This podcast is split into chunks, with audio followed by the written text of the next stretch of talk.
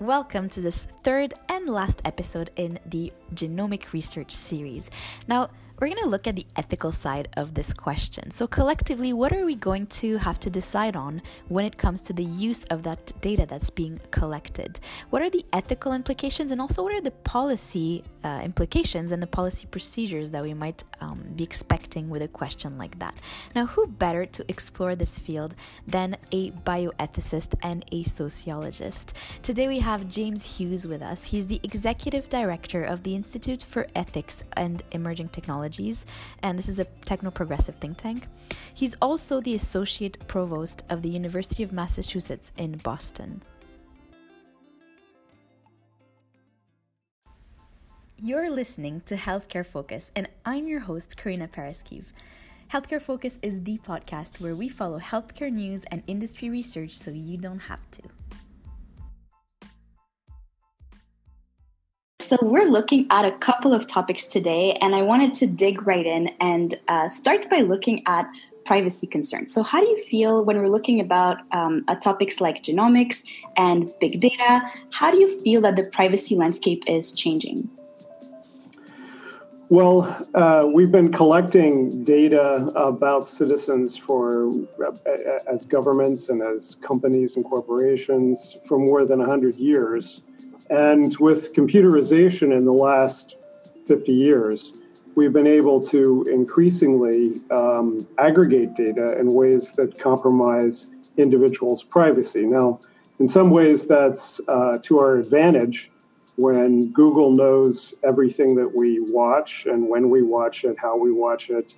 Um, it can recommend on YouTube or Netflix can recommend better things that we might also want to watch. There's many ways in which the aggregation of consumer data is good for the public and good for individuals. Um, one of the concerns about trying to limit the aggregation of health data, for instance, is that there are enormous epidemiological consequences of the patterns of disease in society. And so when we can uh, aggregate all that information and determine who's getting sick, where, and why, um, we can actually make people healthier when we can aggregate financial data about um, where people make money and how much they're employed and what kinds of things are being manufactured. We can keep track of the economy and try to keep it on track. So I think that uh, you know some of our concerns about privacy. Um, people are voting with their feet. They're are this generation of millennials has been giving away an enormous amount of personal information often for nothing more than a second of pleasure. You know, fill out a survey in order to tell you what kind of Game of Thrones character you are and tell the world about everything that you are. Um, so I think uh, there's a certain amount of doublethink in a lot of people's minds about the question of privacy. But most of us would not like to live in a world without any privacy. There are things that we absolutely want to remain p- private um, about our personal lives. And the Europe, um, European Union has gone the farthest in creating laws that protect individual privacy, the, the right to be forgotten, which is uh, as yet largely untested, but um, an interesting effort to allow people to erase their uh, p- personal data when it gets into the public domain. Uh, laws against hacking and um, uh, attempts to close down access to various kinds of health information with laws like HIPAA. These are all extremely important ways of um, attempting to meet a public demand for certain kinds of privacy. Um, I think, though, that the, as you suggest, there's some very problematic issues in this approach. One is that um, when you disclose something about yourself, even if you've made that decision, you're also disclosing something about other people as well one of the things that's been happening as personal DNA testing has uh, consumer direct to consumer DNA testing has been uh, spreading is that people are uh, increasingly discovering that their parents are not the parents that they thought that they had. Um, and that is basically a disclosure about the behavior of your parents or your uh, purported parents. Um, you uh, also disclose to your, or discover at least, uh, the health risks that your family has. So, what are the obligations? If you discover that you have uh, an inheritable genetic disorder, do you have an obligation to tell your next of kin or your children um, that they may also be sick? Um, we have laws around the mandated disclosure of sexually transmitted disease, which says you know that you're obliged to tell sexual partners if you have HIV and so forth. Um, why we don't have that with genetic disease, um, that you're obliged when, when you discover you have a genetic disease to tell others. Um, so we have a lot of questions around this uh, this privacy interdependency, as you put it. Uh, it is certainly an issue. I don't think um, it's an issue that is escapable. I think it's an inevitable nature of data. Um, you know that uh, when you file, the SEC requires that people file uh, how much stock they own and what kinds of stock benefits they get. So about certain kinds of people, wealthy people, we know an awful lot, and therefore we also know something about their children, and you know, et cetera, et cetera. So um, I think that that's really where the focus should be. Uh, is that we want to ensure that everyone is as if we're all going to be transparent, let's ensure everyone's transparent. Um, and if the rich and powerful don't want to be transparent in the ways that everyone else is transparent, then they should enact, help us enact some laws to protect the realm of privacy. Um, and that means, as you put it here, uh, top down and bottom uh, up approaches. The, the top down is certainly the important way to go. The, the vast majority of us do not have the time or inclination or legal resources to launch a class action lawsuit when we discover that um, you know that our financial or health details have been disclosed in a way that we don't like, mm-hmm. and so um, the people who need to do that are legislators. That needs to be a realm of democratic law. The problem, of course, is that democratic law works slowly and not very efficiently. Um, and as a consequence, a lot of, you know, when we saw this recently when this, this ongoing parade of tech giants uh, testifying before the US Congress. And the congressmen say, well, how do you make money in Facebook, sir? And the guy says, well, we sell ads, congressman. Um, you know, it's like, well, what? I have an iPhone. Why does YouTube and, and Google control my iPhone? It's like, we don't, sir. That's a different product. You know, they're just too ignorant about technology. So when it comes to how we make should make laws about technology, I have uh, I, am an instinctive Democrat. I, demo, I, I, definitely want to have it all be accountable to a democratic process. I don't want it to be, you know, made in laws made in Brussels without any input from the people that they affect. Um, but on the other hand, I think that uh, in the realm of technology policy and in many, many areas of policy, um, it's impossible for democratic citizens, the, the average layperson, to really have the expertise to f- even frame the questions that need to be asked. And so, in, the, in those domains, I think there's an enormous argument for technocratic the the, uh, uh, the role of a technocratic bureaucracy um, of, of outside technical experts so I think there is a huge problem with um, how we uh, hold accountable and autonomous and independent uh, regulatory action over um, complex technologies like the emerging uh, big data infrastructures of Facebook and Google and so forth. All right, there's a lot of really interesting thoughts that are, are sparked by, by the discussion here. One of them is um, I'm looking at the different uh, legislations that exist right now, and you're mentioning there is a need for regulation, right? Um, and you're mentioning Europe, for example, did some really good things when it comes to privacy. But when I look at the way that the American law is uh, constructed, there doesn't seem to be a privacy law that um, really tackles everything, right? Because it's been a, an amalgam of things we did over time, um, and there's sort of a legacy that we have.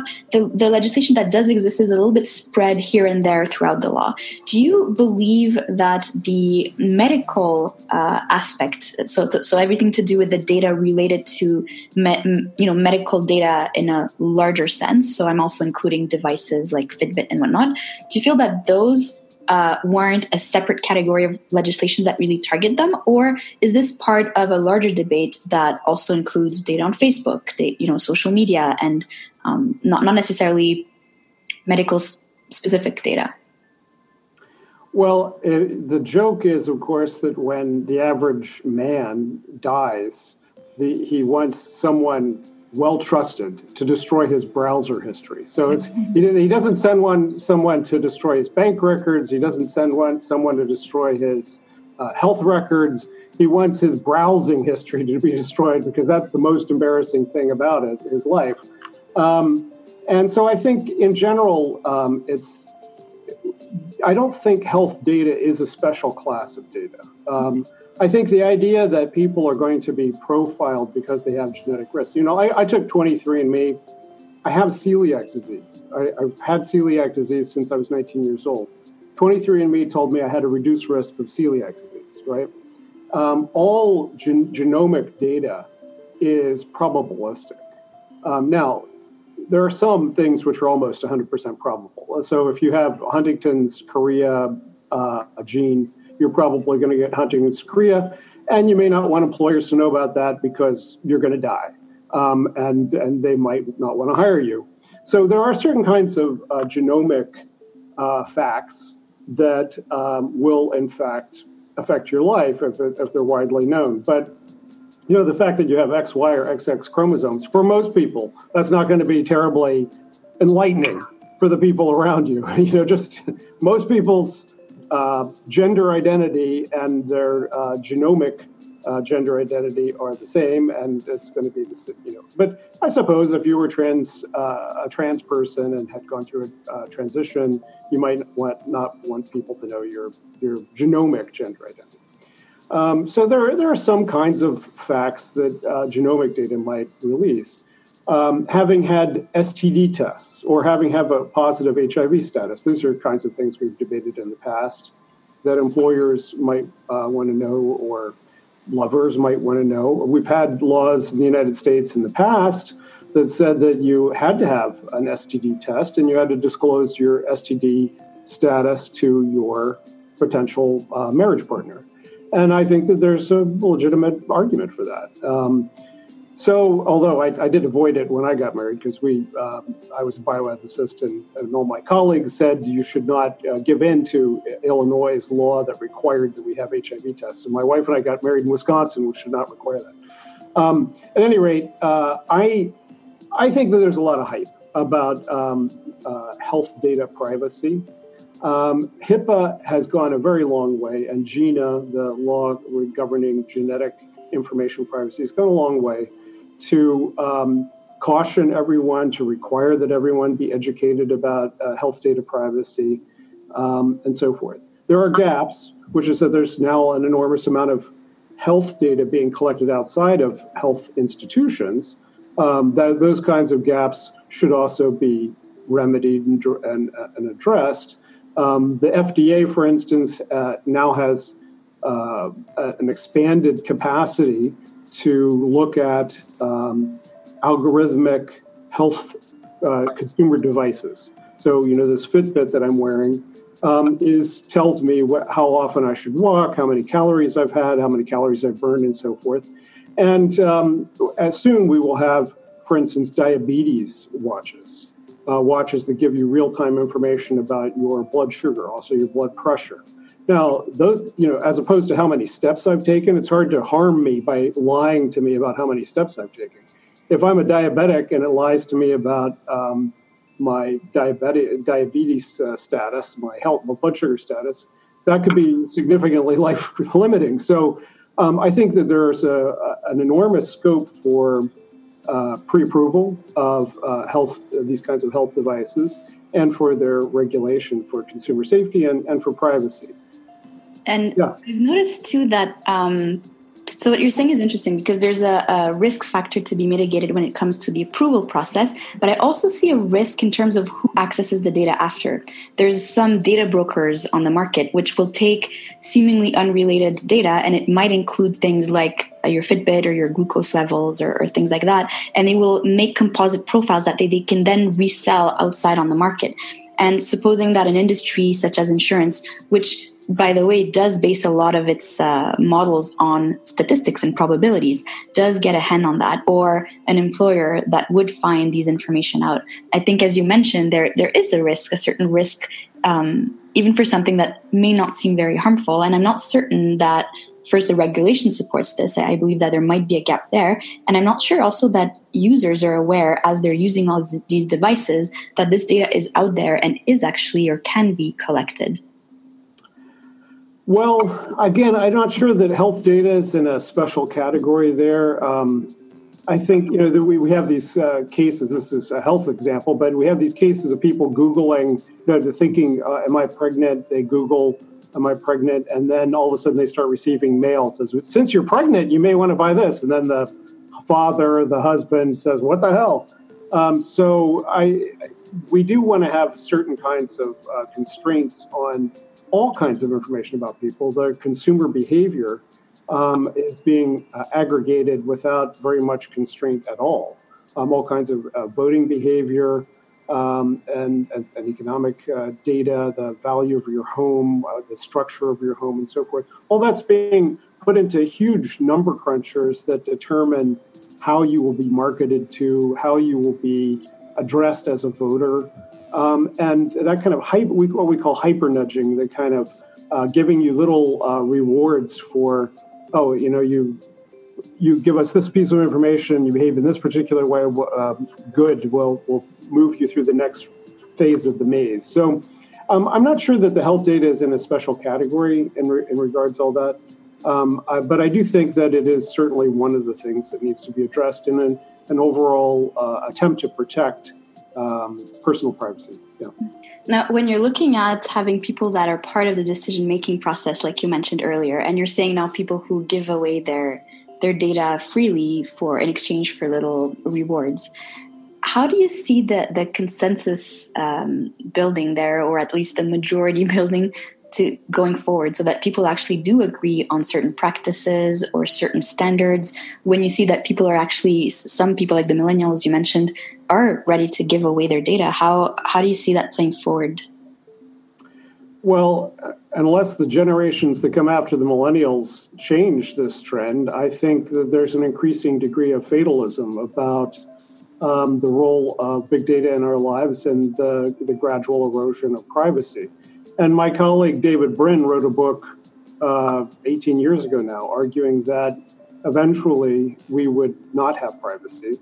Um, and I think the question is, what can we imagine a liberal democratic future in which we don't have privacy? I think it's it's possible to imagine it, but um, you know, China is an example of a place that is using the aggregation of big data to explicitly um, have a totalitarian control of individual behavior, where they are linking debt worthiness with political trustworthiness, with the political trustworthiness of your friends on social media, with your consumer behavior, whether you're um, uh, earning good money, working enough, uh, and how you spend your leisure time, whether you're spending too much on computer games, whether you spend more on childcare than, than leisure.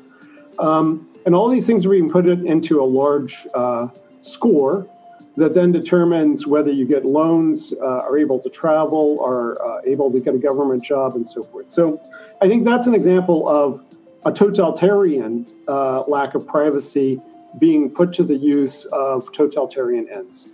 I think it's possible to imagine um, uh, a realm where we have a, a smaller realm of, of personal data privacy in the future but we still have a liberal democratic society. We still get to um, agitate for laws around things that we really care about. You know, let's say, okay, you can know the value of my home, but you can't know my HIV status, or you can know my blood sugar levels, you can't know my blood pressure, whatever we decide to do in the future. I think it's possible to imagine those kinds of negotiations in the future, but um, this all comes down to politics.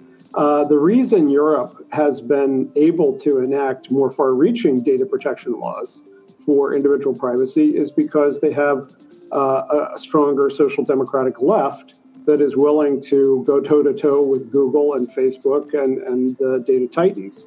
Um, and and tell the business world that you're just not allowed to do certain kinds of things in ways that are sometimes annoying. I mean, the GDPR is uh, has a lot of annoying features to it that may not actually protect people in any way, but um, but at least it was an effort. And uh, and I think that the United States we just don't have that same kind of countervailing social democratic uh, force to be able to stand up to the tech titans to your point, there's been a lot of discussion in terms of what could we do in the US system itself, because as you mentioned, it may not be the same political landscape. And one of the ideas that came forth was this idea of commons, of creating a marketplace where people could get together, make contracts within groups that would stipulate under which conditions they were ready to release information such as you know DNA their DNA sequence and so on and that marketplace would allow corporations governments research institutes to come in and uh, find that matchmaking that really responds to everyone's needs now when I look at a model like this I think uh, first it's interesting because it does give us an alternative which does not rely on the democratic process such as we know it. It still works within the constraints and that, that we have currently. But the second aspect that really jumps at me when I look at this is that privacy interdependency that we mentioned earlier. So, uh, yes, it would give us autonomous groups that could make their own decisions, and that's empowering. But what happens when the person next to me in that other group gives away data to a group I would not want to, and we have some connection in terms of the DNA we're sharing. Right. Well, in terms of politics and uh, these kinds of private um, collectivist uh, options, uh, those private collective options would only be able to be possible if they were created politically. So, at first, it takes politics to create those kinds of solutions. In the United States, um, we used to have laws that severely restricted health maintenance organizations and, pre- and prepaid health care.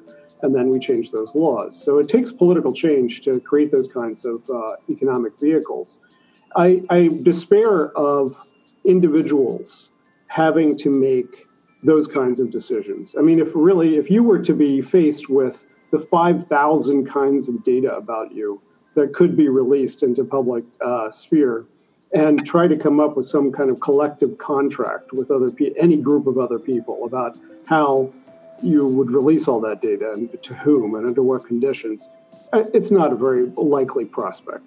Um, at the larger level, the largest collectivity of data sharing is the nation state. And we see Iceland uh, negotiated with a health firm that said, look, if you, you want all of Icelanders' gen- genomic data, you can have it. What you have to give us in return is these kinds of health services.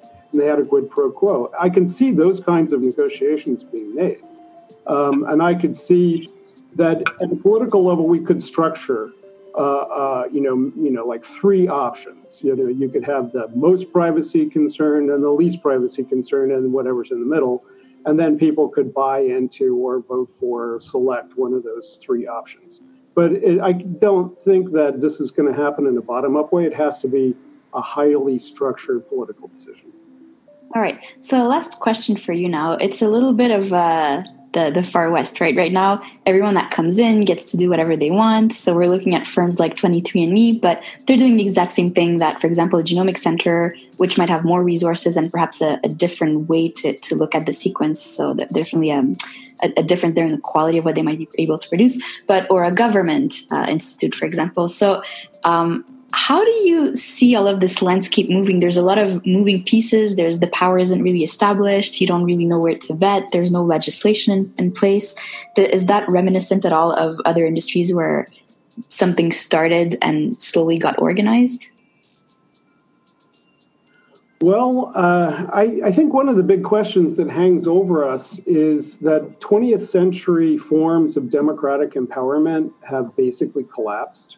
The political parties, as a form, um, for the most part, have collapsed. We see some uh, reemergence of the party form. For instance, uh, Jeremy Corbyn's Labour Party has expanded individual membership and participation, but most, for the most part, political parties are in decline and trade unions are in decline. Um, civic organizations and nonprofit organizations have tried to pick up the democratic slack to represent the public interest. Um, but uh, in many cases, civic organizations, nonprofits are also in decline, as, as at least as democratic vehicles So I think what we have to figure out is is there a way to reconstitute civic engagement and civic empowerment through electronic means? Because that's clearly the future. We're all going to be, we are all now co- connected internationally. But I don't see a Facebook group um, having the same kind of power to connect people and express their needs and their interests in the political sphere in the same way that a trade union or a political party did. So we have to figure out what are those new uh, modalities going to be. I think there will be modalities. I think there will be forms of political empowerment.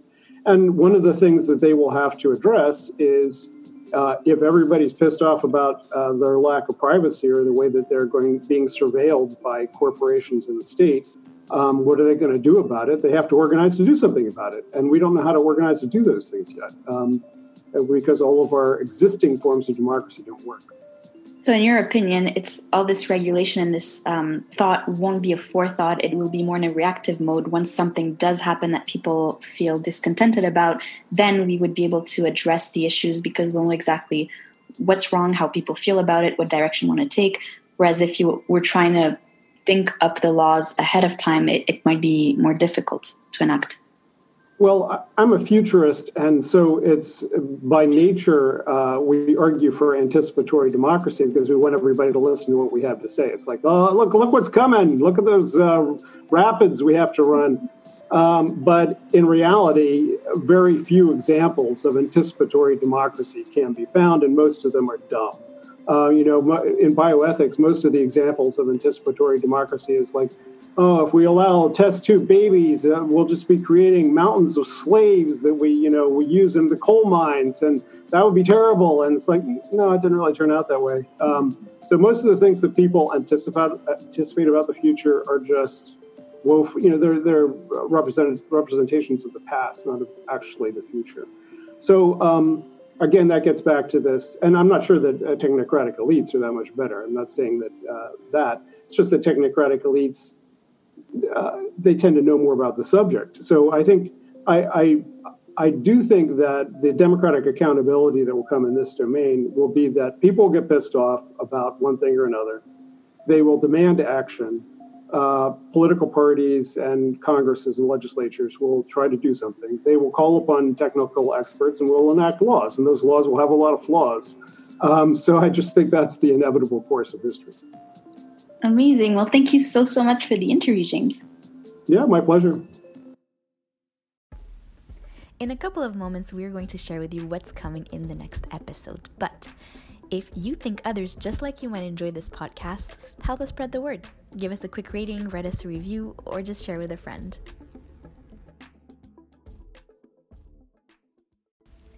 Next episode, we're tackling a topic that is really near and dear to my heart. It's designing for healthcare. And it's going to be a two part series starting in the Netherlands and ending in the second episode right back here in the United States. So, this topic of designing for healthcare, we're going to be looking specifically in the next episode at designing for hospitals. And to get us there, we're going to have an amazing team of, of four uh, young people who have done very interesting research in terms of uh, designing in the hospital setting. It's Bob Groeneveld, Tessa Deckers, Patricia D'Olivo, and Budwin Boone. That's coming up next on Healthcare Focus.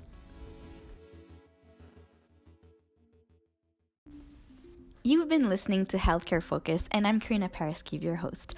It's sometimes difficult to include all of the research resources we used without making the podcast too heavy, so we've created the show notes to give proper credit to all the ideas we've explored. Go check it out to find out more inspiration, and for more episodes just like this one, subscribe to us anywhere where you get your podcasts.